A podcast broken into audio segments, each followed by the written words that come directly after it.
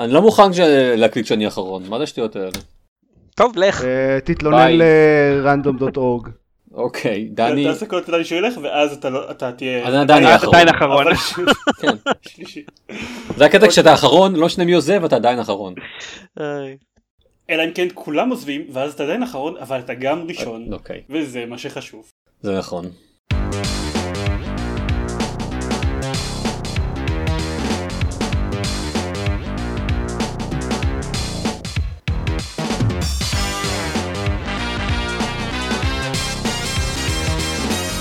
אנחנו מדברים לגיימפוד, הפודקאסט שלו במשחקים גיימפד, פרק 171. אני דן זיירמן, ואיתי עופר שוורץ, דני מור ועידן דקל. למה לא עשינו ברוח דוקטור הוא? למה לא אמרתי ברוכות הבאות לגיימפד? שאלה מצוינת. למה ברוח דוקטור הוא? למה לא כולנו הפכנו לנשים? לא, זהו, אני יכול, כאילו, אני מופתע זיירמן תהפוך לאישה מיד. כן, זהו, כי זה that's what it means. טוב, עליי עברו הרבה דברים בשבועיים האחרונים, מאז הפרק הקודם. מה שלומכם? סבבה. כן. יופי. פחות דרמטי מאצלך. כן, מסתבר. אני בטוח. אני בעצם צריך לשאול רק מה שלום דני, כי אם כולכם דיברתי בפרק האחרון, ודני... ולכן לא אכפת לך מאיתנו? כן, ודני דיברתי אותו פעם האחרונה ב-2014 או משהו, אני לא יודע. חצוף! זה לא נכון. רק חצי נכון. זה נכון. כן. אני דיברתי עם דני אתמול, ויצאנו לעיר, and we had good time, וזהו. זה נכון, היה לנו דייט. נכון, היה לנו דייט. היה דייט משולש אבל, אז אני לא יודע כמה. אתה לא צריך להכניס עוד פרטים לאירוע הזה. אוקיי, בסדר גמור. שוויצר. טוב, אז דני, בתור ניו גאי, במה אתה שיחקת? בחצי שנה האחרונה או whatever. אז תראו, יש לי איזה 17 משחקים לדבר עליהם, אז ייקח קצת זמן, אז תתרווחו. ביי. זיירמן אגב מפתה אותי לדבר גם לגנוב לך את סטלאריס, כי שיחקתי בו גם, אבל אני לא אעשה לך את זה. בסדר, אני אתחיל ואז תצטרף ותגיד לי כמה אני טועה, או צודק או לא יודע. אני מנחש שטועה. כנראה. מה לעשות? אני רגיל לזה כבר. אני אתחיל עם המשחק הכי משמעותי ששיחקתי בו. שיחקתי מתחילתו ועד סופו במאס אפקט אנדרומידה. סוף סוף יש לנו מישהו שידבר על זה כמו שצריך. כן, אז למי שלא יודע, אני חובב מאוד גדול של הטרילוגיה הקודמת של Mass Effect, שיחקתי בה יותר מפעם אחת, וכמו הרבה אחרים, ממש ביאס אותי לשמוע כל הבעיות שהיו עם המשחק שהוא יצא. אני יכול לאשר שיש איתו הרבה בעיות, ברמה הזאת זה נכון. קודם כל יש לו, ואני כבר שיחקתי עם איזה 3 או 4 פאצ'ים אחרי שהם יצאו, יש לו הרבה באגים טכניים. לפעמים הוא נתקע לגמרי, לפעמים הוא לא רוצה לעלות, יש כל מיני גליצ'ים מוזרים, יש גליצ'ים גרפיים, כל מיני דברים כאלה שפשוט מוציאים אותך מהחוויה של המשחק. לפחות יש אנימציות עכשיו? יש אנימציות, כן. ואני כבר התחלתי לשחק אחרי שטיפלו בחלק מזה, זה נראה פחות מגוחך, אבל זה לא נראה כמו שמשחק מושקע צריך לראות ב-2017.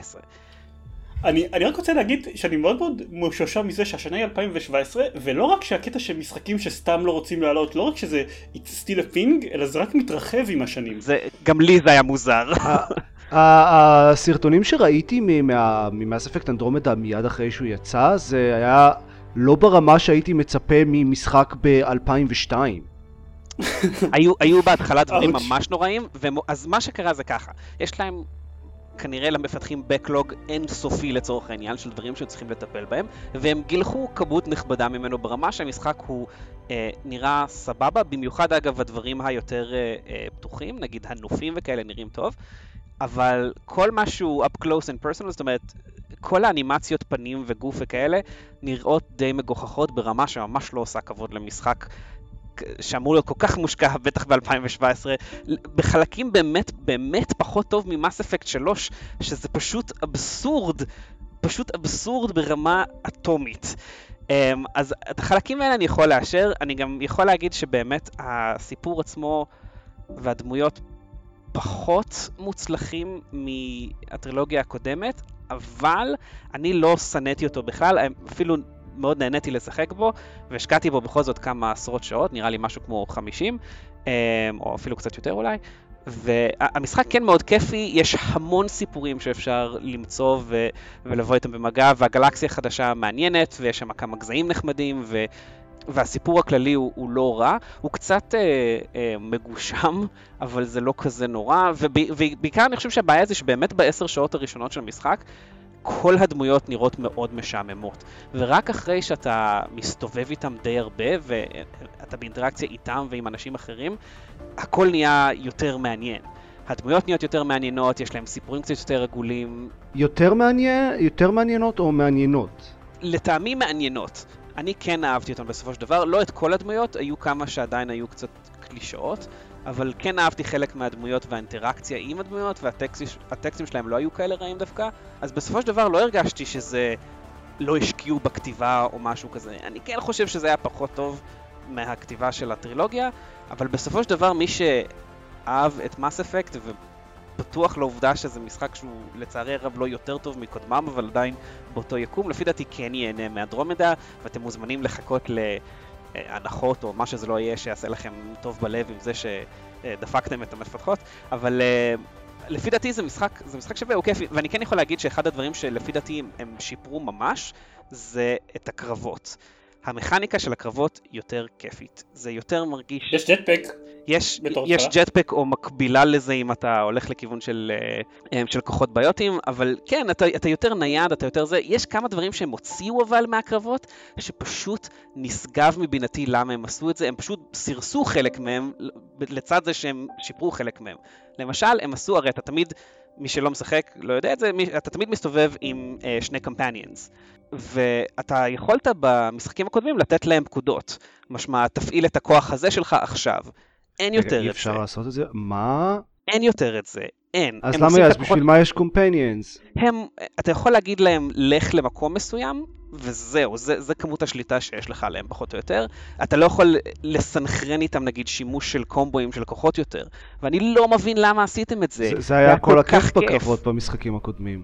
כן, אז מה שהם עשו, הם עשו כמות הכיף שיש לך כסולו יותר כיפית, אבל הקומפיינינס שלך הם הרבה יותר מעצבנים מהבחינה הזאת, וזה ממש חבל. ועוד משהו שהם הורידו מה-companions, זה הם הורידו את היכולת שלך לשלוט על האקוויפמנט שלהם. אתה לא יכול לעשות כלום. אין לך שום יכולת להגיד איזה נשק יהיה להם, ואיך הם משדרגים את הנשקים שלהם וכן הלאה. אתה כן שולט על השדרוג של הכוחות שלהם, אבל זה כל מה שאתה יכול לעשות איתם. וזה ממש חבל, זה מוריד המון מהדינמיקה של הקרבות. אז כאילו הם לקחו כזה שני צעדים קדימה וצעד אחד אחורה, שהצעד אחורה היה מיותר לחלוטין בעיניי, וזה ממש היה, ממש היה בזבוז, אבל בסופו של דבר כן מאוד נהניתי מהקרבות, ושילוב של כל מיני יכולות ונשקים שאפשר גם להחזיר את היכולת לשדרג אותם כמו שצריך, כן השאיר את הקרבות מעניינים לטעמי גם 40 שעות לתוך המשחק, והיו כמה קרבות גם די אפיים למדי, שזה היה מוצלח. בקיצור, זה משחק שאילו ניסו לחדש בו בכמה דברים, אבל גם הורידו דברים אחרים. ההסתובבות על העולמות, נגיד, היא יותר כיפית, כי אתה החזירו את הרכב הזה שהיה לך במאס אפקט אחד, אבל קורה יותר בעולם, הוא יותר מעניין ועשיר ומלא בדברים, אז זה לא מדכא. רגע, החזירו, לפחות אפשר, הנהיגה בו מרגישה כמו רכב ולא כזה כדור קופץ ענק. זה יותר טובה, הרבה יותר טובה ממה שהייתה במאס. כי ההנדלינג של המקו במאס אפקט אחד היה אחד הדברים הכי נוראים שראיתי. כן, אני מסכים. הם שיפרו את זה ממש. וגם יש כמה שדרוגים שאפשר לעשות לו, שהופך את זה אפילו לממש כיף. כאילו לזרוק את עצמך עם בוסט כזה מאיזשהו צוק, ולעוף חצי כוכב וכל מיני דברים כיפים כאלה. יש גם כוכבים שיש להם כל מיני דברים בהם כמו אין בהם כוח משיכה, או כל מיני אפקטים סביבתיים כאלה ואחרים. זה נחמד, זה דווקא בעיניי. רגע, מה שאתה בעצם אומר שגם למייקו יש ג'טפק? כן. כן, זה נחמד. זה נחמד. אז דווקא המכניקה הזאת היא ממש נחמדה, ויש כל מיני דברים כאלה שהם עשו שהם ממש נחמדים, אבל הם עדיין פספסו בכל כך הרבה דברים, והעובדה שהדמויות נראות מגושמות ומוזרות, ולא ממש... לא בכך אנושיות, אבל לא יודע, אמיתיות, זה מעצבן. וזה ממש פוגע בחוויה, ונראה לי שזה הרבה ממה שמפריע להמון אנשים. והדבר האחרון שאני אגיד, עוד משהו שנראה כאילו, ואחרי שקראתי גם פוסט מורטם על הפיתוח של Mass Effect Andromeda, הבנתי גם שזה באמת היה מצב. זהו, אני רציתי לשאול אם קראת אותם לפני, אחרי, במהלך ששיחקת. אז קראתי אחרי... תוך כדי ממש. ממש תוך כדי, כן, במייקו. אז לא רציתי שזה ירוס לי תוך כדי, אז חיכיתי שאני אסיים, וקראתי, וזה באמת שם לי הרבה דברים בקונטקסט, כמו, אני מבין למה הגרפיקה נראית כמו שהיא נראית, כי הם החליפו מנויים ועשו כל מיני שטויות 3 שנים לתוך הפיתוח, ואחד הדברים שהכי לא היו ברורים לי תוך כדי ששיחקתי והבנתי אחרי, זה המערכת של הסריקת כוכבים, היא פשוט הדבר הכי אידיוטי שראיתי בחיים שלי. זה פשוט כל כך מיותר, אתה צריך לחכות למין אנימציה אידיוטית כזאת שמאז קיצרו אותה, אבל היא עדיין מטומטמת, ואין לך שום דבר לעשות כמעט בשום מקום, זה פשוט שיא הסיזיפיות המיותרת. במאס אפקט 2 זה לא היה מיותר. אבל אני אומר, יש לכם כבר את כל המשחקים שכל פעם ניסיתם לעשות משהו, וכל פעם ירדו עליכם שזה אידיוטי, ואיכשהו מצאתם את משהו שיותר גרוע מכולם, ועשיתם אותו. זה פשוט היה... אבל אחרי שקראתי והבנתי שהם ניסו לעשות מין No Man's Sky כזה, רק Mass Effect, אז הבנתי שבסופו של דבר הם הבינו שאופס, זה לא הולך לעבוד, אז בוא נזרוק שם משהו, והמשהו הזה היה אידיוטי. אז... הבנת שקיבלת הדבר הטוב מבין שתי החלופות. לגמרי, כן. אז לסיכום, זה משחק עם המון בעיות, ולפי דעתי יש, מי שמחכה לעוד פאצ'ים, וזה נראה לי קצת מיותר, כי יש דברים שלא יתקנו אותם פאצ'ים. בעיות יסודיות במכניקה של המשחק, אבל לפי דעתי בנקודה שבה הוא נמצא עכשיו, הוא כיפי. בטח למי שאוהב את היקום הזה, הוא כיפי, וצריך, בטח אחרי כמה שעות הראשונות שהוא קצת, הסיפור נכנס לתוקף והדמויות יותר מעניינות וכן הלאה, קרבות כיפים, ולפי דעתי הוא שווה את זה. הנה הבעיה שלי עם זה, יש כל כך הרבה משחקים טובים שיצאו השנה שהם ארוכים וטובים בלי כל ההסתויגויות האלה. כן. תקבל את זה. אני לא רואה את עצמי מגיע למאס אפקט. אם, אתה יודע, אני עדיין עוד לא אפילו באמצע של פרסונה, ואני רוצה מתישהו לנסות את יקוזה 0, ואני אפילו לא זוכר מה יש אחרי זה, אבל יש עוד משחקים. כן, זה... ואני עוד רוצה מתישהו, אם אני מצליח מתישהו לקנות סוויץ' אז אני רוצה לשחק בזלדה. כן. מה שכאן נתראה ב-2019. אבל אני מבין... אבל אז יותר משחקים, זה לא עוזר. אני מבין את זה לגמרי, אני פשוט ממש אוהב מאס אפקט, אז היה לי חשוב לשחק בו. אבל הוא מוצלח, כן? אבל אני מבין, מי שיש לו בקלוג של משחקים בהחלט לגיטימי לחכות, בטח לא ברור אם כן יהיה או לא יהיה DLC, אבל יכול שה-DLC יעשה שינויים יותר משמעותיים במשחק, אני לא יודע. אז אולי שווה למי שיותר on the fence לחכות לקצת יותר תוכן שייכנס, כאילו... חשבתי שאמרו שלא יהיה DLC, או שלא יהיה Story DLC, או משהו. אמרו, ואז נסוגו מזה, אבל לא נסוגו כאילו מהאמרה שלא יהיה, אבל לא אמרו שכן יהיה, אם זה הגיוני. אני חושב שבאמת אמרו משהו, בקיצור, זה המסקנה שלך. כאילו הייתה שמועה מוזרה שלא יהיה, ואז הבינו שזה מאיזשהו אולפן שבכלל לא קשור למאס אפקט, אז לא ברור מה הקשר. אבל אף אחד לא אישר שכן יהיה, אז לא ברור. קיצור. אני אוהב את זה, שכאילו שאולפן אחר אומר, לא יהיה לזה DLC. אנחנו לא מפתחים לזה DLC. זה היה סיפור ממש מוזר. ומה שעוד שיחקתי בו, ואני אדבר עליו ממש בקצרה, כי הוא כבר ישן, שיחקתי ב-Rise of the Tomb Raider. זה אף פעם לא עצר אותנו. זה נכון. שיחקתי סוף סוף ב-Rise of the Tomb Raider, הוא היה במבצע וקניתי אותו, אני ממש אוהב אותו, זה... כזה more of the same and then some של החידוש של טום ריידר שהוא מגניב, ואחד הדברים ששמתי לב אליו כי שיחקתי בו אחרי אנדרומדה זה שהפיישל אנימיישנס יותר טובים שם וזה מ-2015, אבל הוא כיפי ממש, אני סופר אוהב אותו, אז אני ממליץ למי שחובב את הז'אנר שכאילו יקנה אותו, הוא בטח יהיה כל הזמן במבצעים עכשיו כי הוא בן 2, אבל משחק ממש טוב, ממש כיפי, גם הסיפור מגניב. אוקיי, זה נכון, זה משחק טוב. אז אני? כנראה. אם כבר דברים משנים? שאני אוכל לשלול את כל מה שאתה אומר. די, נו זרמן, אתה לא כזה זקן. כן. כן, כמו שאולי אתם שמעתם בפרק הקודם של הפודקאסט שלנו, וקודם פודקאסטים אחרים שהתארחתי בהם בשבועות האחרונים, אז נולדה לי בת לפני שבועיים, ובעיקרון זה השלב שבו... אמורים להתממש כל התחזיות על זה שיותר לא ילך זמן לשחק במחשב אף פעם, זהו, החיים שלך נגמרו, יאללה. אז איך האנימציות שלה, כאילו, משכנעות? כן, ה-AI לא משהו, אני די בטוח שתשימו את הבדיחה הזאת כבר שתום נולד, לא משנה. אני טועה אם היה באמצע שידרו גרסה מאז תום, אבל... בטוח שיפרו את המנוע. אתה יכול לקוות. כן? אחרת זה באמת אתה תוהה. בבייבי מוניטור שלנו יש עכשיו גם וידאו. אוקיי. אז כאילו, אם כבר שלום, האמת שכן, זה די קריפי, כי זה וידאו כזה עם ריאת לילה, ואז היא מסתובבת פתאום, והמצח שלה מגיע לטווח של סנטימטר מהמוניטור, וזה כזה וואו. זה בפורקי אבל? זה כל כך לא בפורקי. בייבי מוניטור מאלי אקספרס. anyway, אז כולם אמרו לי שלא, אוקיי, בסדר, יש לך ילד אחד, הספקת עדיין לשחק, ידה ידה ידה, אבל שלך את ילד השני, זהו, עבוד לך, לא תשחק אותו במחשב אף פעם. בפועל, מה שקורה זה שהיא מתעוררת בלילה, ואז מאכילים אותה, ואז אוקיי, בסדר, אתה לא יכול להוריד אותה באמת מהידיים, כי היא צריכה לתקוע גרפס, או כי, לא יודע, אתה תוריד אותה מהידיים, אז היא תתחיל לבכות, אבל מצד שני, אתה לא צריך לעשות הרבה, אז מה עושים? אוקיי, מתיישבים מול המחשב, ומחזיקים אותה ביד אחת, ועם היד השנייה משחקים סטלאריס. אז נכנסתי, כל משחק שלא דורש תגובות יותר מדי מהירות, עם פאוזים חופשיים, שאתה יכול לשחק אותו רק עם האחבר, כל משחק לגיטימי לזה. אז יצא שגם שיחקתי לא מעט Pathfinder Adventures, אבל עליו דיברתי בשבוע שעבר, לא שבוע שעבר, בפרק קודם. ספוילר, אני הולך לדבר עליו גם עכשיו. כן, זה מעניין.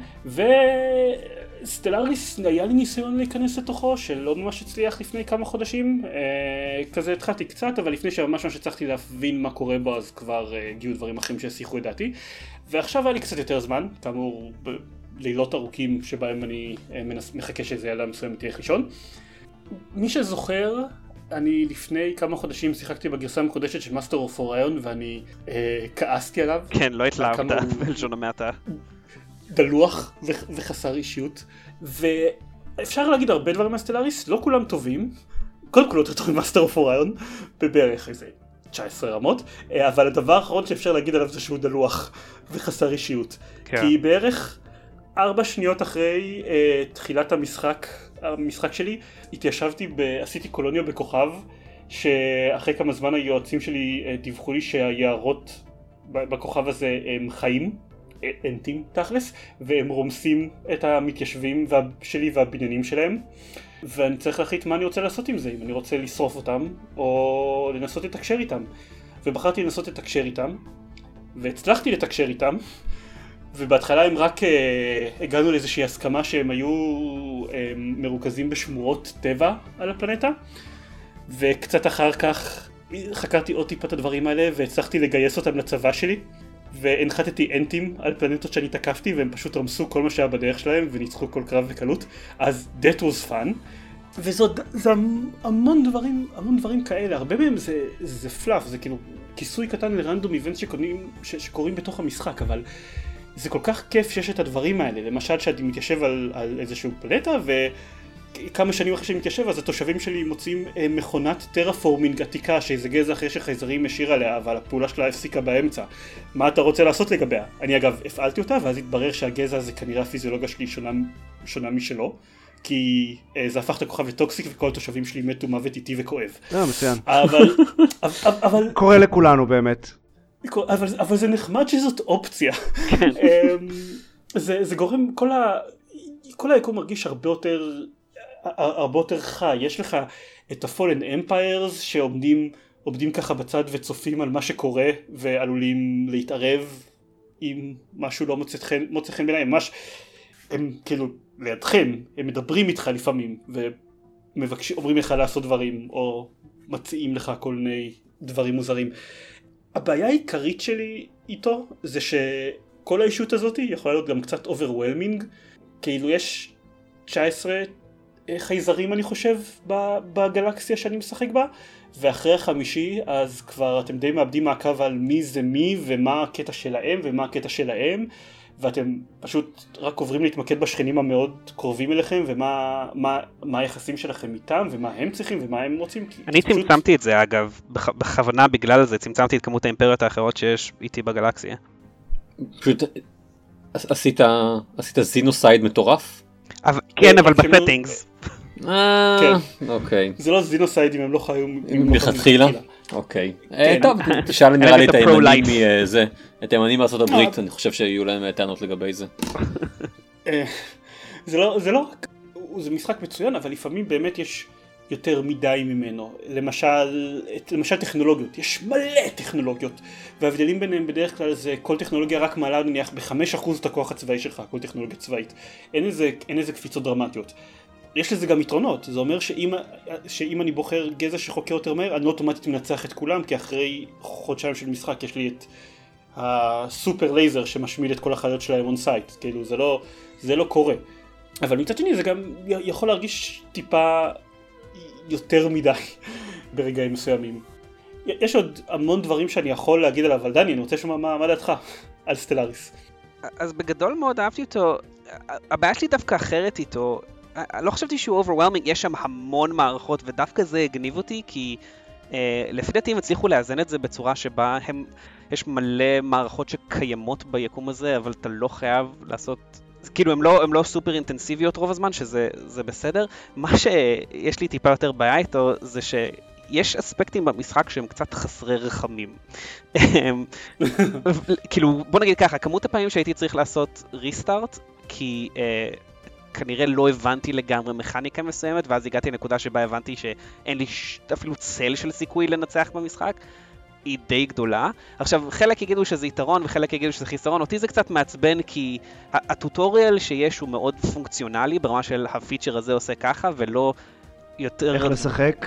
ולא איך לשחק כדי לנצח, כן? כן, הטוטוריאל הוא טוטוריאל. הבנתי שהוא טוב יחסית לפרדוקס, אבל הוא שהוא מאוד ברוח פרדוקס. ואני אתן דוגמה לזה, למשל, יש אפשרות כשמגדירים את הגזעים לבחור כל מיני תכונות יסודיות של הממשל, ורשום שיש אופציה להיות פציפיסט או ממש פציפיסטי, אז בגלל שיש לזה בונוסים לא רעים, לקחתי את הפציפיסטי הלא קיצוני, והוא פשוט אומר לך שלא תהיה לך את האפשרות ל-unrestricted warfare. ואתה כזה, טוב, בסדר, לא נורא, נסתדר בלי זה, אז אני לא אטבח בכולם. חשבתי שזה פשוט יגיד שאני לא יכול לעשות רצח עם או משהו. מה שזה אומר בתכלס, שאתה כמעט לא יכול לעשות בכלל שום צורה של מלחמה שהיא לא לחלוטין הגנתית, או באופן מוזר כדי להשפיל את האויב שלך. זה אומר שאי אפשר לכבוש כוכבים. אפשר במקסימום לשחרר אותם כדי שאימפריה אחרת תיכנס, אבל, או שהם יחיזו על עצמאות, אבל אתה לא יכול בתכלס לעשות victory by conquest. אין שום חיה כזאת בכלל. וזה היה נחמד אם המשחק היה אומר את זה, ולא שפתאום הייתי מבין שאני בנקודה מסוימת במשחק, וליטרלי זה כמעט בלתי אפשרי לנצח כפציפיסטי, אלא אם כן אתה עושה בריתות מטורפות לחלוטין, ומשקיע את כל המשחק שלך בדיפלומטיה. אז כאילו, זה קצת מבאס. אני מסכים עם הקטע של החסר חיים, זה פחות מפריע לי כי, זה נשמע מוזר, אבל פחות מרגיש שאתה דחף לנצח בסטלאריס, כאילו מבחינתי כל כך סיפורי, שאוקיי, אני עכשיו במשחק, המשחק שלי די הגעתי לדד אנד. המשחק הגדול הראשון שלי, אני נמצא במצב שאני לא יכול להכריז מלחמה על אף אחד מהשכנים שלי, בלי שזה משהו כמו 3 עמים אחרים שיש להם דיפנסיב פקט או גם יתקפו אותי, ואני יכול לנצח 1 אפילו 2, אבל 4 בו זמנית אני לא יכול.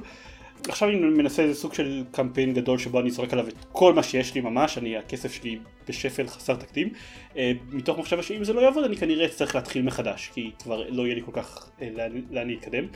אבל זה לא כל כך, זה לא כל כך מפריע לי, אם נאמר את האמת, כי זה פחות מרגיש לי כמו משחק מרוץ כזה, כמו Civilization, או אפילו Master of Orion. אני מבין מה אתה אומר, אבל... נוצר איזשהו, הוא מספיק מעניין גם ככה, כאילו בלי... הוא פחות מרגיש לי כמו משחק hard strategy כזה, ויותר כמו... טוב, light strategy. שזה אירוני, בהתחשב בכמה הוא כבד, אבל כאילו...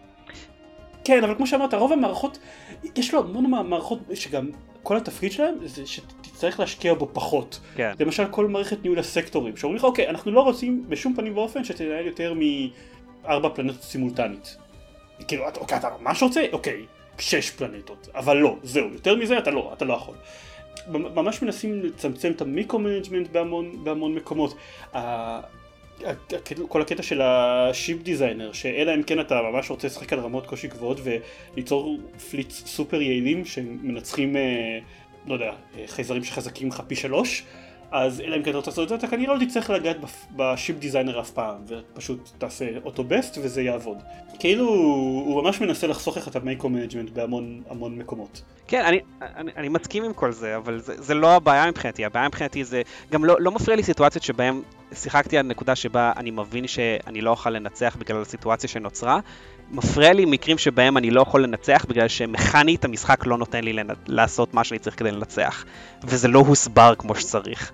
זה הפריע לי קצת. אז אתה יודע אגב שאתה יכול לשנות את האופי, כאילו את האידיקטס, איך שקוראים לזה, של העם שלך, אתה יכול להחליט שאתה לא פציפיסט יותר. כן, אבל בשלב הזה, המחיר של זה, כאילו כלפי התרבות שלי, יהיה עצום. זה... אני אאבד את כל הכסף בערך ב10 תורות. אני מניח אבל שזה משהו ש... כאילו, יורד עם הזמן, החוסר היכרות עם החוקים של המשחק. אני לא אומר שזה טוב, אבל זה בטח משתפר, לא? כן, לגמרי, ובגלל זה אני עדיין אוהב מאוד את המשחק, הוא מצוין. זה פשוט טרוניה כזאת שהייתה לי, אבל הוא מעולה, אני ממש אוהב אותו. הבעיה הגדולה השנייה שלי, אני חושב, חוץ מהעומס, זה שיש רגעים, הוא כמובן כל כך מנסה לחסום מיקרו-מנג'מנט, שיש מספר מאוד מצומצם של רגעים, אבל עדיין שהוא קצת מרגיש לי כמו איידל גיים. ספציפית, כל הניהול קרבות, בגלל שאתה לא יכול... זה לא סיביליזיישן, אתה לא יכול להכריז, אוקיי, עכשיו אנחנו במלחמה עם העם הזה, ועד שהוא מושמד, אנחנו במלחמה. כאילו, פליה, פשוט לשטח את כל כוחו. זה לא עובד, אתה צריך להציב מטרות, יש עניין של, אתה צריך לסיים את המלחמה עם דרישות מסוימות כלפי העם, אתה כנראה לא פשוט תעבור עם הצי הענק שלך על כל החיות שלה, על כל הפלנטות של היריב, וזהו, ותשמיד אותו. אז יש איזשהו סייקל כזה לקרבות, אתה צריך לדחוף קצת, ואז לעצור את המלחמה, ואז לדחוף עוד קצת, ואז לעצור את המלחמה, שבתכלס, בין הסייקלים האלה, אני מרגיש, אני כאילו מסתכל על המסך ורואה את המספרים שלי עולים לאט לאט. וזה ממש מרגיש לי קצת כמו איידל גיים. יש הרבה מה לעשות במשחק בינתיים, אבל אם טיפה אין מאיזושהי סיבה, אני לא יודע, הרבה מהמטרות שלי על הפלנטות הושלמו עכשיו, ואין כל כך מטרות אחרות להשב, אז כן, אני קצת מסתכל על המספרים עולים למעלה, and little else. אז מזל שאתה אוהב קוקי קליקר. מזל שאני אוהב, מזל שאני אוהב. תראה, זה טיפה יותר טוב בקוקי קליקר, כי בסוף מתים אנשים. טיפה יותר טוב? כן, מתים אנשים שהם לא אני. זה ציטוט לקופסה עם אי פעם ראיתי אחד. טיפה יותר טוב מקוקי קליקר, גיימפוד. כי בסוף מתים אנשים, זה חלק, אני חושב שזה חלק. לא, זהו. זהו, בלי קונטקסט, בלי קונטקסט. מצוין, אהבתי את זה. אבל אני ממש, אני מאוד אוהב אותו, הוא מאוד, אני משחק בלי ה-DLC בינתיים, ועכשיו כשאני אתחיל משחק חדש אז אני קצת מתלבט אם אני אשחק, אפעיל את כל ה-DLC, או שאני אעבור למוד של סטארטרק הסופר מושקע שעשו לו, כנראה שהתשובה תהיה כל ה-DLC, כי אני בעיקר מאוד סקרן איזה סיפורים חדשים הדבר הזה כולל. כאילו DLC שקנית? כן, קניתי, קיבלתי מתנה למולדת. יש את ה-DLC של הלוויתנס סטורי פק, שזה סטורי פק, זה לא DLC, כאילו לא קוראים לזה DLC פרסס, שפשוט מוסיף עוד דברים שיכולים לקרות בגלקסיה, ויש את האוטופיה אפדייט שמוסיף מיליון דברים. אני מושג אפילו מהם, כי אני קראתי את הרשימה לפני שאני באמת ידעתי לשחק. כן, כנ"ל. ואני רוצה לראות פשוט מה זה עושה, מה זה מוסיף הדברים האלה. אתה רק מסתכל על הרשימה של האצ'יבמנטים, יש כל כך הרבה דברים שאוקיי, אני רוצה שזה יקרה במשחק שלי כדי שאני אדע במה מדובר. למשל, successfully capture an extra galactic matriarch. זה achievement. זה לגמרי קוקי קליקר. כן. או uncover the secrets of an ancient fortress. כולם קשורים לאיזשהו משהו שיכול לקרות לפעמים בחלק מהמשחקים. ואני רוצה לראות את זה. זהו. אני בעד, שחק עם כל ה-DLC. כן, סבבה. ואז אני אדווח עוד. אבל אני קודם כל אנסה להפסיד פרופר, או לפחות להגיע למצב שאני מפסיד במלחמה הזאת, במשחק הנוכחי. אז Is Good, סטלאריס, מומלץ בחום. הייתי אומר שזה ה-4X החללי הכי טוב ששיחקתי בו, אבל תכלס, זה לא כזה high praise. ה-4Xים החלליים של השנים האחרונות ששיחקתי בהם, הם לא היו כאלה טובים. מסכים. אז לא יודע, אולי גלקטיק סיביליזיישנס יותר טוב? לא ניסיתי? שמעתי הרבה שבחים לסטלאריס. נשמע שהוא באמת טוב. כן, הוא ממש טוב. הוא באמת טוב. בוא נשאל אותך ככה, האם Master of Orion הוא יותר טוב מקוקי קליקר? וואו. לא, החדש אני מתכוון. אתה חושב שזאת תהיה תמיד התקלה שלנו מעכשיו? זאת שאלה אכזרית, ממש, התשובה עליה היא לא. אני חושב שאם הייתי בסך מודד את הענה שלי מקוקי קליקר לעומת הענה שלי ממאסטר אוף אוריון החדש, אז כן, תכלס, לא יודע, קוקי קליקר הרגשתי כאילו קוראים דברים יותר מעניינים בטווח הארוך. So there you have it. כן, בדיוק.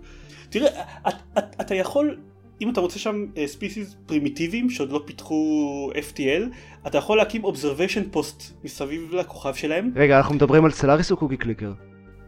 גם וגם. אנחנו מדברים על FTL. מדברים על סלאריס. ואם אתה רוצה, אתה יכול לא רק לעשות פסיב observation, אתה יכול ממש לשלוח סוכנים לכוכב שלהם ולהתחיל להתערב לאט, או אפילו להתערב לאבולוציה שלהם, ואם הם עולים עליך והם לא אוהבים את זה, הם יוצרים את אקסקום ונלחמים לך. איך אני יכול שלא לאהוב את המשחק הזה? היה לי אגב מקרה מטורף עם זה שעשיתי passive observation, ואז אחד המדענים שלי נעלם, ואז כמה שנים אחרי מסתבר שהוא החליט שהוא אל לכוכב הזה, והתחיל לתת להם נשקים מתקדמים, מה שיצר מלחמת אחים על הכוכב, והייתי צריך להתערב להנחית חיילים, ואז כאילו זה עצבן אותם, אז הם רצחו את אחד השני, ועשו פיצוצים גרעיניים והשמידו את הכוכב, זהו, עזוב. כן, זה בדיוק סוג הדברים שאני מדבר עליהם. ברור שמאחורי הכל יש איזשהו גיגול קוביה שמחליטים, אוקיי, פה יהיה רנדום איבנט. אבל יש כל כך הרבה מהם, והם כל כך מושקעים, וזה כל כך... זהו, זה כיף. זה נפלא, כן. זהו, זה סטלאריס. הייתי ממשיך לדבר על Pathfinder Adventures, אבל... לא, נראה לי יותר הגיוני כשאני אדבר על, אם אנחנו כבר בהקשר, אני אדבר על סיב 6, ששיחקתי בו. אז היה אתה, ביום האחרון של המבצע בסטים, הסתכלתי כזה שוב, עברתי על הדברים המעניינים. וקלטתי שהיה 40% הנחה על סיב 6, ואמרתי יאללה, I think the time is now, וקניתי אותו. אז בינתיים סיימתי רק משחק רציני אחד. כמו ששמעתי שקורה להרבה אנשים, ניצחתי בקלצ'רל ויקטורי בלי באמת להתכוון. כן. אתה צריך ממש ממש להתכוון כדי לא לנצח בקלצ'רל ויקטורי. זה היה משהו כמו 9 תורות לפני שניצחתי בסיינטיפיק ויקטורי. וואלה, אוקיי, אז ככה יחסית, אני ניצחתי בקולצ'רל ויקטורי כל כך הרבה זמן לפני, כל כך בלי להתכוון לזה. הדרך... לדעתי הם גם עשו לזה קצת נרף באיזשהו שלב. וואלה, טוב, לא יודע, יכול להיות? אני פשוט במשחקים מוכרים יותר קיבלתי את הקולצ'רל ויקטורי כי קצת נמאס לי. אז הזכרתם את הטוטוריאל הגרוע של סטלאריס, הטוטוריאל של סיב 6 כל כך לא קיים. יש... כל מיני דברים שהם הוסיפו או שינו או שהיו באקספנשנס של סיב 5 שלא שיחקתי בהם, ואני ראיתי כשהתחלתי את סיב 6 ראיתי שיש לו אופציה של טוטוריאל ספציפית לאנשים ששיחקו בסיבים קודמים אבל לא בזה, בניגוד לטוטוריאל כללי לסיביליזיישן. אז הפעלתי את זה והוא לא מסביר כלום, ומדי פעם הוא מקפיץ איזה פופ-אפ כזה עם משהו שהוא מובן מאליו או שכבר ידעתי או שכבר ניחשתי לבד איזה 200 שנה לפני זה, וזה סיביליזיישן, אז ליטרלי 200 שנה לפני זה. מצד שני, את הדברים הבאמת חשובים, שכזה אני מבלה חצי משחק בלטעות מה לעזאזל הדבר הזה עושה, הוא לא טורח להסביר. נגיד, כל סוג חדש של great person שמקבלים, הוא מקפיץ פופ-אפ שמתלהב מה-great person הזה. עכשיו, כולם מאוד דומים אחד לשני, ויש תיאור מלא ב-great person screen של מה הם עושים. ההבדל היחיד הוא האפקט הספציפי, אז כאילו מה אתה מקפיץ לי עכשיו עוד פופ-אפ אחרי פופ-אפ אחרי פופ-אפ? מצד שני, את כל הקטע של cultural victory הוא לא מסביר בכלל, ובמשך כמעט כל המשחק תהיתי מה לעזאזל נותן לי כל הטוריזם הזה, וזה לא מוסבר בסיבילופדיה וזה לא מוסבר ב-UI, והדרך היחידה כדי לראות מה זה בכלל, מה ההשפעה של זה, צריך ללכת למסך של ה-victory conditions, שלמה שמישהו יחשוב על ללכת לשם כדי לחפש מה זה המספר הזה של טוריזם שיושב לך בלמעלה של המסך. אני יודע, אני הלכתי לוויקי של המשחק בשביל לברר את הדברים האלה. זה מה שאני עשיתי בסופו של דבר, ואז ראיתי שזה קשור ל-cultural victory, אז הלכתי ל-victory conditions וראיתי זה שם. אתה רוצה לשמוע משהו אבל באמת טוב? כל מה שאתה מתאר עכשיו זה שיפור ממה שהיה כשהמשחק יצא. הממשק שלו היה יותר גרוע, הטוטוריאל לא השתנה בכלל, הוא היה מחורבן כל הזמן, אבל הממשק שלו היה יותר גרוע מזה. טוב חבר'ה, זה פרנצ'ייז חדש, תנו להם הזדמנות ללמוד. לגמרי. וזו לא הדרך היחידה שהממשק שלהם נוראי. הסיבילופדיה לא אומרת כלום, חוץ מהמספרים הספציפיים של כל מיני דברים, כשבתוך המסך של העיר אי אפשר לראות מה ההשפעות של המבנים בעיר. כאילו אפשר לראות הדבר הזה נותן פלוס 2 culture, והדבר הזה נותן פלוס 4 כסף, וחוץ מזה אי אפשר לראות, ולכל הדברים האלה יש עוד השפעות ואי אפשר לראות אותם במסך של העיר. אי אפשר לראות מאיפה מגיעים כל הבונוסים של הקלצ'ר והכסף והדת והטוריזם. זה רק אומר זה מגיע מהעיר הזאת, ככה מגיע מהעיר ההיא, אבל לא מאיזה דברים ספציפיים זה מגיע. ובתוך העיר, כאמור, זה מחולק אבל לא מספיק. בטוריזם בכלל, זה אומר פלוס 200 טוריזם from cities. יופי. זה עוזר. בקיצור, הממשק שלו מחורבן, אבל המשחק עצמו ממש כיף. יש המון דברים ששיפרו משמעותית ביחס לסיב 5, לדעתי. אני הרבה יותר אוהב אותו, ואני לא יודע, מתישהו בקרוב אני אתחיל עוד משחק, אבל אני רוצה קודם להתקדם עוד קצת בפרסונה. לא יודע, אני אוהב את איך שהניהול של הצבא עובד ביחס לא הייתי אומר שבהכרח שזה טוב, אבל זה שיפור משמעותי. כל הטקטרי הנוסף של הסיביקס. כן. אני חושב שזה, אני זוכר שרן התלונן על זה, אני חושב שזה מצוין. אני גם, אני אוהב את זה. אני אוהב את המחקר, את הבונוסים למחקר שאתה יכול לעשות. זהו, וזה מה שאמרתי להגיד, אני אוהב את זה שיש ביניהם גם אינטראקציות בין שני הטקטריז, שכל אחד נותן בונוסים לטקטרי השני. שנגיד אם חוקרים את הטכנולוגיה של רדיו, אז זה נותן בוסט לסיביק של מס מידיה ודברים כאלה. אז יש שם דברים ממש מגניבים, ויש שיפורים נחמדים בסיביק סטרי. בקיצור, זה משחק נחמד ביותר. אחלה. כן, מסכים. עם UI מחורבן. כן. אוקיי. כן, כן.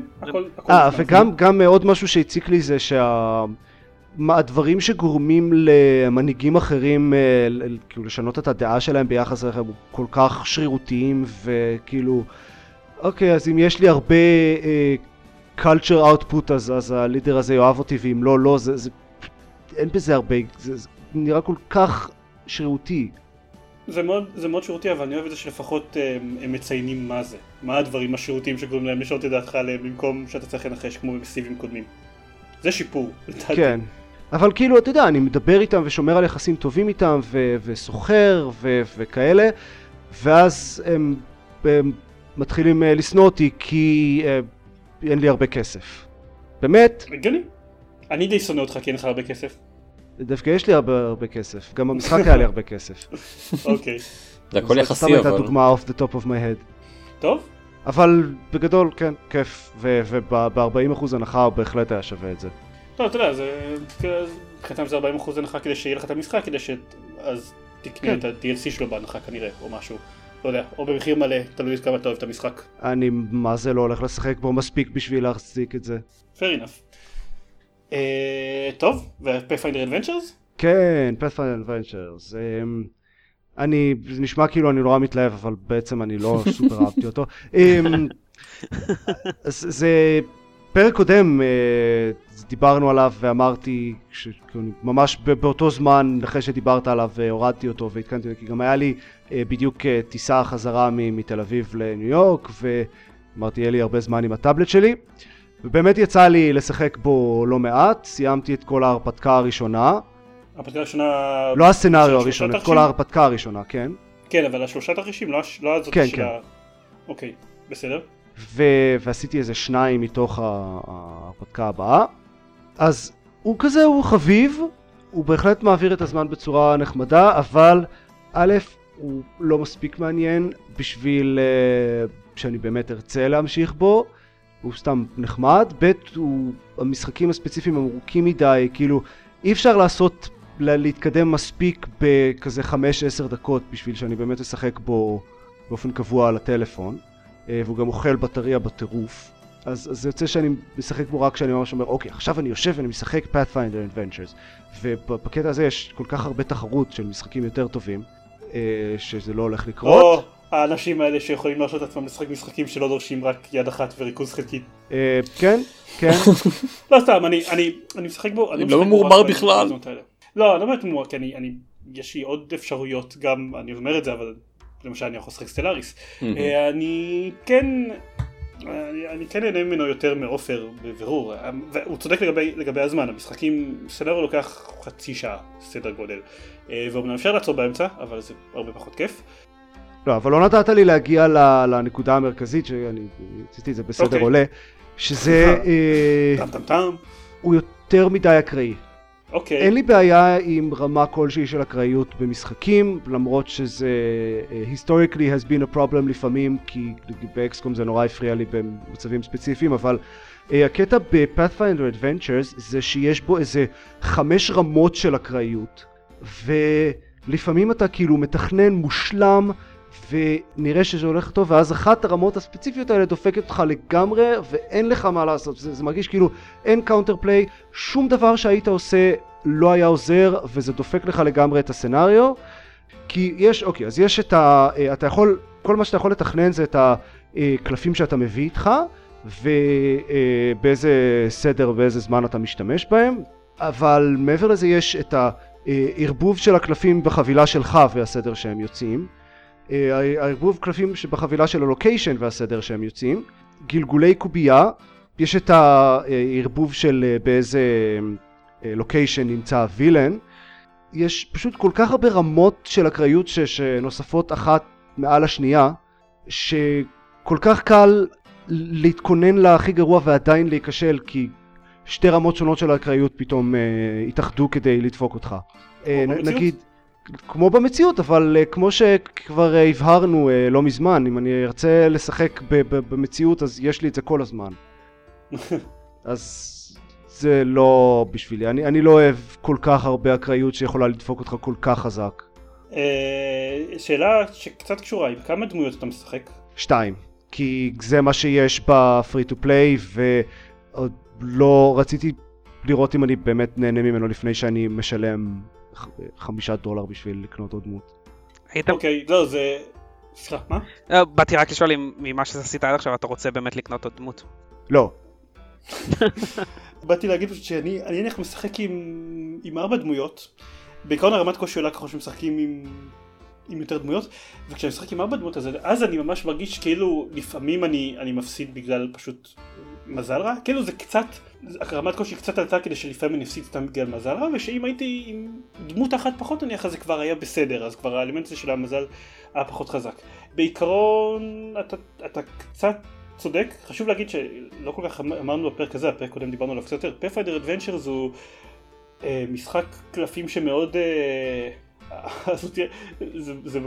זה נשמע נורא, אבל האסוציאציה הכי קרובה שלי בראש שאני חושב עליו זה טליסמן, אבל לא גרוע. זה משחק קלפים שבסופו של דבר מייצג איזושהי הרפתקת D&D, והרעיון זה שכל פעם אתם, חלק מהכיף שלו, בהנחה שאתם נהנים מהדברים האלה, כי אם אתם לא נהנים מזה אז חבל, זה לשלוף ולראות כל פעם שאתם עושים אקספלור לחוויית קלפים, מה הדבר הבא שיצא לכם. אבל כן, אופר צודק לגמרי בזה שלפעמים מה שיצא זה מה שדופק אותך ממש, ואין לכם שום דבר שאתם יכולים לעשות איתו. אני קצת... או נגיד לפעמים אתה עושה סייקל על... דק של הדמות שלך שולף 10 קלפים ואף אחד מהם הוא לא נשק, ואז יוצא לך, אתה שולף בלוקיישן את הקלף של הווילן ואוקיי, בסה, אתה מת. זה אני מרגיש שקורה לי הרבה פחות, כי טוב, לא יודע, אני כבר מכל חוויית קלפים אני פחות או יותר מצפה למה שאני צריך, ואיכשהו, לא יודע, מבחינת הכמות האלה תמיד יש לי את מה שאני צריך בהן. הלוחם שלי תמיד שולף, יש לו לפחות 2 כלי נשק ביד, הדרואידית שלי תמיד יש לו לפחות חיה אחת ביד, אני לא יודע, זה איכשהו אני כן מרגיש שמתאזן רוב הזמן, אבל אני כן טועה כמה מההחזרות שלו נובעת מזה, לא תהיה לי דרך לברר את זה עד שאני אנסה באמת לשחק במשחק של קופסה שלב ומבוסס, שמתוכנן לקרות מתישהו, אבל אני לא יודע מתי בדיוק. אני טועה כמה מההחזרות שלו נובעת מזה שהם ניסו להפוך את זה לפרי טו פליי, והכניסו בו כל מיני אלמנטים, מייקרו טרנזקשנס, פרי טו פליים כאלה, כמו רונות שמחזקות אותך לסנאריו ספציפי, או שלמשך שעה כל הגלגולי קוביה שלך מקבלים +1, כל מיני דברים כאלה, ואני תוהה כמה מזה זה רמת קושי שהם העלו בשביל לאזן את זה בחזרה לכיוון השני, כדי לגרום לך לפעמים להשתמש בבונוסים האלה. יש מצב. אני מקווה מאוד מאוד לשמוע, או לחוות, או לשמוע מהרן ששחק בשניהם, או שאני חווה בעצמי כשנשחק בו. אני מקווה מאוד שהמסקנה תהיה שהם לא העלו את הרמת קושי בכלל, ושגם המשחק עצמו קשה פחות או יותר בצורה הזאת, בגלל שאם המסקנה תהיה שהם העלו את הרמת קושי רק בשביל להודות לך להשתמש ברונות, זאת תהיה תשובה שהרבה יותר מאכזבת אותי. כן. אני מעדיף משחק שקשה בגלל שהוא אקראי מאשר משחק שקשה בגלל שהיוצרים רוצים שתשלם להם כסף. אז אני טועה לגבי זה. שוב, מה שאתה אומר נכון, אני לא מרגיש כאילו זה קורה לעתים קרובות מדי בשביל שאני...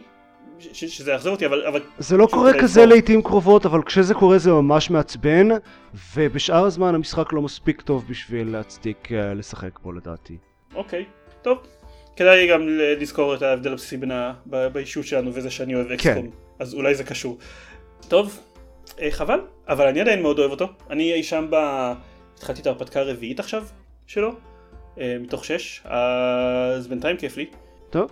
ואני מאוד מאוד אוהב את העלייה ברמת קושי ובגיוון שלו ככל שמתקדמים. גם זורקים עליך דברים יותר, וגם האקטיבים לטובתך וגם הדברים לרעתך נהיים יותר קיצוניים, ואתה צריך, אבל...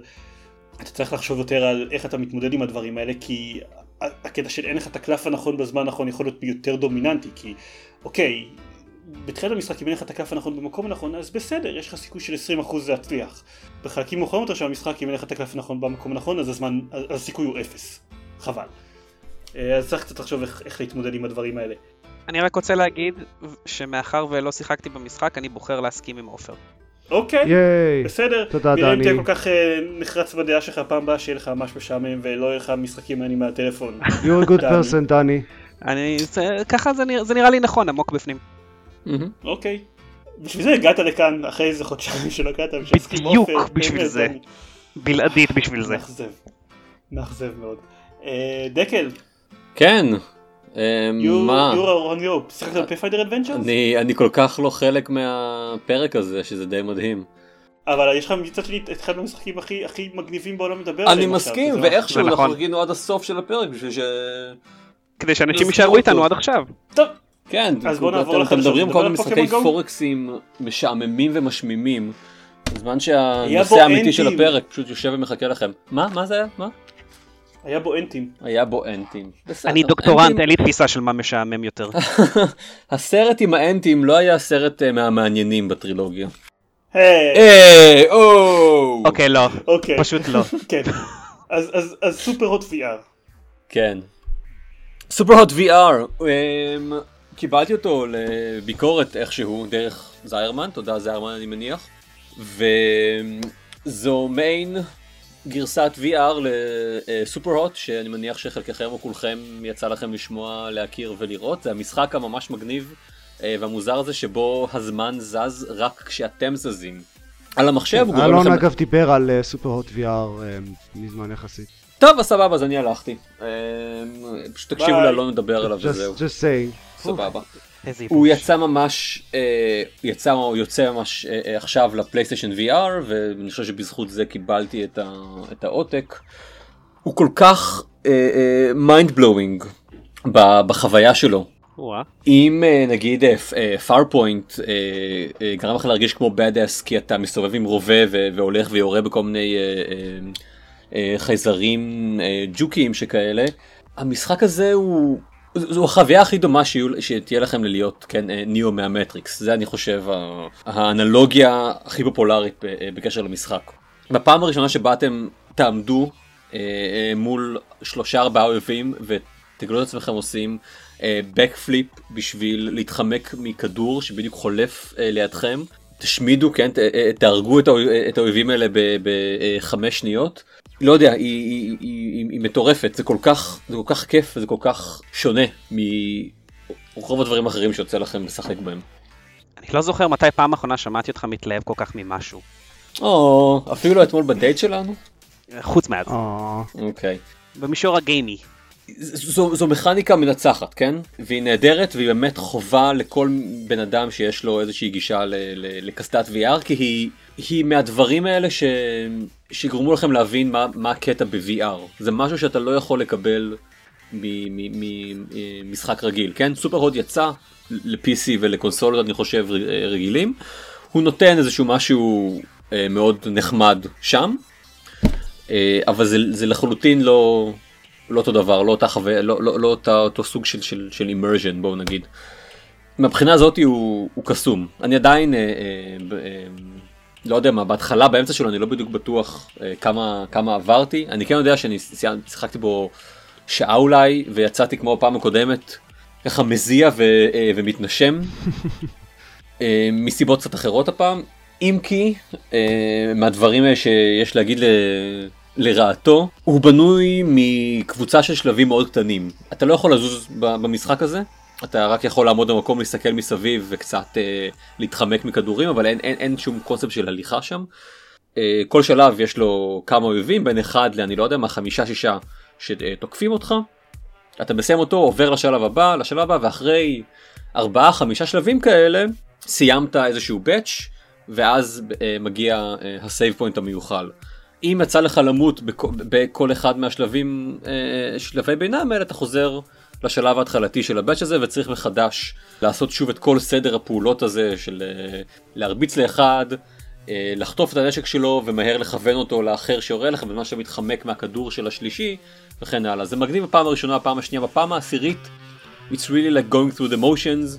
כבר אין לך כוח לזה, ואתה יודע, סבבה, את השלב הזה אני לא יודע מה, 70% מהזמן עובר, אבל את השלב הרביעי בבאץ' הזה אני עדיין נכשל בו כל הזמן, ואני מרגיש שאני כל הזמן צריך לחזור שוב ושוב על אותם דברים שאני כבר ניצחתי, רק בשביל ההזדמנות לעבור את השלב הרביעי. מאוד כמו כל הסצנות שנמחקו ב-Live, Die, Repeat, או Edge of Tomorrow, שאתה יודע שפשוט לא מעניינות, גם כל הנקודות שבהן תום קרוז מתאמן, ואז נוחת בקרב, ואז הורג שוב ושוב את אותם חזרים, בשביל להגיע לשלב הבא שעדיין חדש בשבילו, או שהוא עדיין לא הצליח לעבור אותו.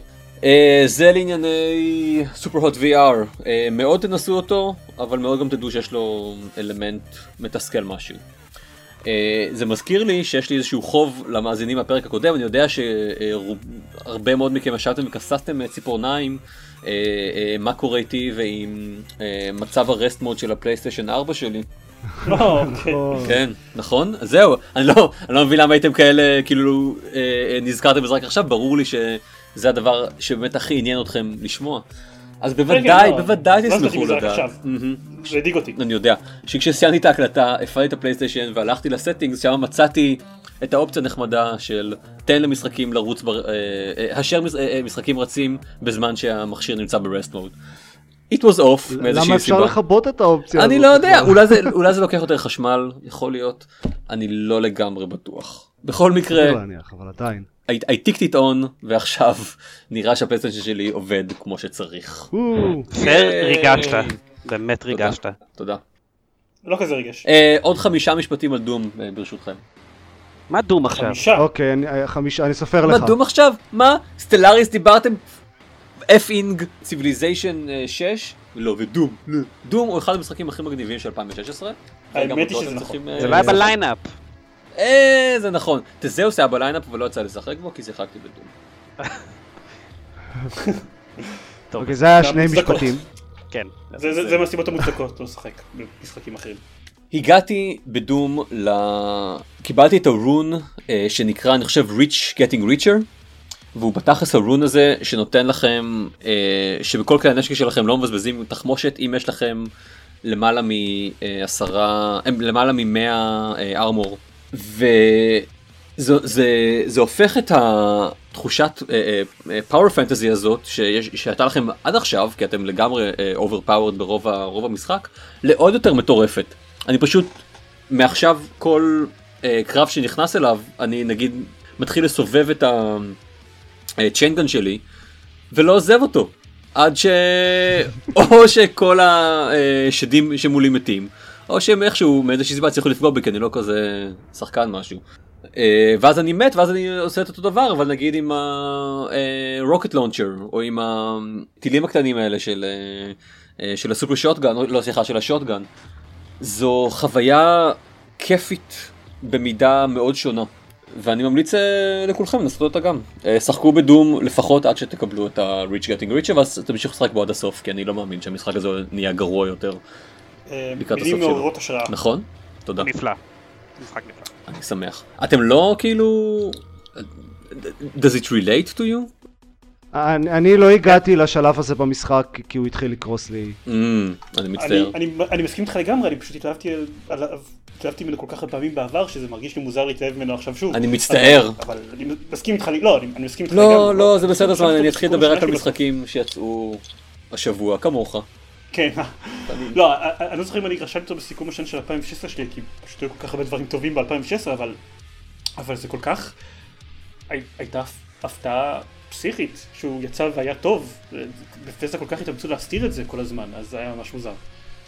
אתה עוד מגיע אליו, אתה מגיע אליו קצת אחרי שזה, מה זה קצת אחרי? הרבה אחרי שזה כבר נהיה common knowledge שהוא בעצם טוב. כן, נכון, אין לי שום ספק, אני מגיע אליו גם הרבה מאוד הייפ שנבנה סביבו.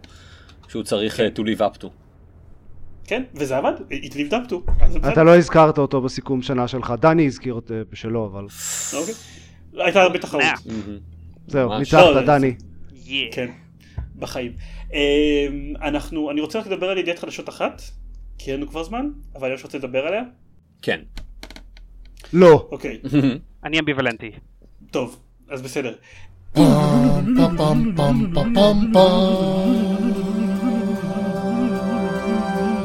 מה שקרה בזמן, ביום 24 שעות לפני שאנחנו מקליטים את זה, אבל תכלס כנראה, שבוע לפני שאתם אשכרה שומעים את הפרק, זה היה האירוע הגדול הראשון של פוקימון גו, כן, 2017 ועד שמדיין משחקים פוקימון גו, לכבוד חגיגות השנה לפוקימון גו, ניאנטיק הכריזו שהם סוף סוף הולכים לשחרר את הפוקימון הלג'נדרי הראשון למשחק, והם הולכים לעשות את זה באירוע בשיקגו, שהוזמנו אליו, ש20,000 אנשים קנו אליו כרטיסים, הכרטיסים נגמרו בתוך דקות ספורות, הם היו במחיר של $20 לכרטיס, אבל חלק מהאנשים שקנו עליו כרטיסים טסו מארצות אחרות בשביל להשתתף באירוע הזה, או מערים אחרות ברחבי ארצות הברית, ומעבר לזה שהם הכריזו שבמהלך האירוע הזה יוסרו ההגבלות האזוריות, ואפשר יהיה לתפוס בפארק הזה בשיקגו שבו האירוע יתרחש, אפשר יהיה לתפוס פוקימונים שבדרך כלל אפשר לתפוס רק באסיה או באפריקה או whatever, אז גם אמור להיות באותה רייד, האירועים החדשים של פוקימון גו, רייד ראשון מסוג לג'נדרי, שבו הם ינסו לתפוס את הפוקימון הלג'נדרי הזה, ואם הם יצליחו, אז הוא ישוחרר לתפיסה בריידים בכל העולם. זה היה על הנייר. בפועל, השרתים קרסו קצת לפני האירוע, ולא חזרו לעבוד בצורה סדירה במשך כל האירוע. בשטח הפארק היה אפשר לתפוס רק פוקימון אחד שאי אפשר היה לתפוס בארצות הברית בעבר, זה אם בכלל הצלחתם להתחבר למשחק. בעיה גלובלית, כן? לא רק לאנשים שהיו בשיקגו, זה לא היה איזשהו עומס מקומי. בכל העולם המשחק הפסיק לעבוד, ואחרי כמה שעות עלה המנכ"ל של ניאנטיק לבמה והתנצל, ואמר שהם יחזירו לכולם את $20 שהם שילמו על הכרטיס. ואת הכרטיסי טיסה שהם... פחות מנחם את האנשים שטסו, עוד אנשים שקנו כרטיסים מספסרים בכאילו כמה מאות $. אחר כך... מגיע לכם, מגיע לכולכם. כל... ברגע שהם מסודות הבעיות, אז כל מי שישתתף באירוע גם מקבל, כאילו פשוט תקבל בחינם את הפוקימון הלג'נדרי שהם היו אמורים לתפוס. שזה כאילו... זה שווה כרטיס טיסה, לא? תלוי כמה שווים לך לג'נדרי פוקימון. אני חייב... אני... מתרשם ממש מהכישלון הזה, כי הייתם חושבים ש... לא יודע, שנה אחרי ההשקה, אחרי שבועות שבמהלכם היו לפוקימון גו בעיות עומס אינסופיות, הייתם חושבים שהם ילמדו, המפתחים שלו, והתכוננו במיוחד לקראת אירוע השחרור הלג'נדרי הראשון במשחק, שזה מה שרוב האנשים שעדיין משחקים בפוקימון גו מחכים לו, אבל מסתבר שניאנטיק לא מפספסים אף הזדמנות איכשהו... להיות גרועים. כן, להחזיב בכל זאת את האנשים שעדיין משחקים במשחק שלהם מאוד קצת, שזה יפה מצידם. זה מנחם. כן. אז זהו, זה באמת כישלון מרהיב בעיניי, בגלל זה היה מה שרציתי לדבר על זה. זהו. קול. סבבה. זהו? יש עוד מישהו עוד כישלון מרהיב שרוצה לדבר עליו? לא מדבר עליו, לא. לא. סבבה.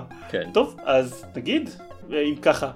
לסיים, ונגיד שאם אתם רוצים לשמוע עוד פרקים של גיימפוד, או לראות סרטונים שאנחנו מקליטים מדי פעם, או פוסטים כתובים שאנחנו כותבים מדי פעם, אבל לעיתים רחוקות יותר, אז תיכנסו לגיימפוד.co.il, ושם יש קישורים להכל, כולל לפייסבוק ולחשבון טוויטר שלנו, וכולל כל מיני לינקים שבהם אתם יכולים להירשם לגיימפוד, אם עדיין לא עשיתם את זה, וכדאי לכם, כי מה זה מגניב להירשם לגיימפוד, וזה הכל. פוסטים. תודה שהקשבתם, ופוסטים, כן, זה קורה לפעמים, הייתי מרחוקות. כן, זה לא קורה באמת. תודה לכם שהקשבתם, לילה טוב לכולם. לילה טוב, להתראות.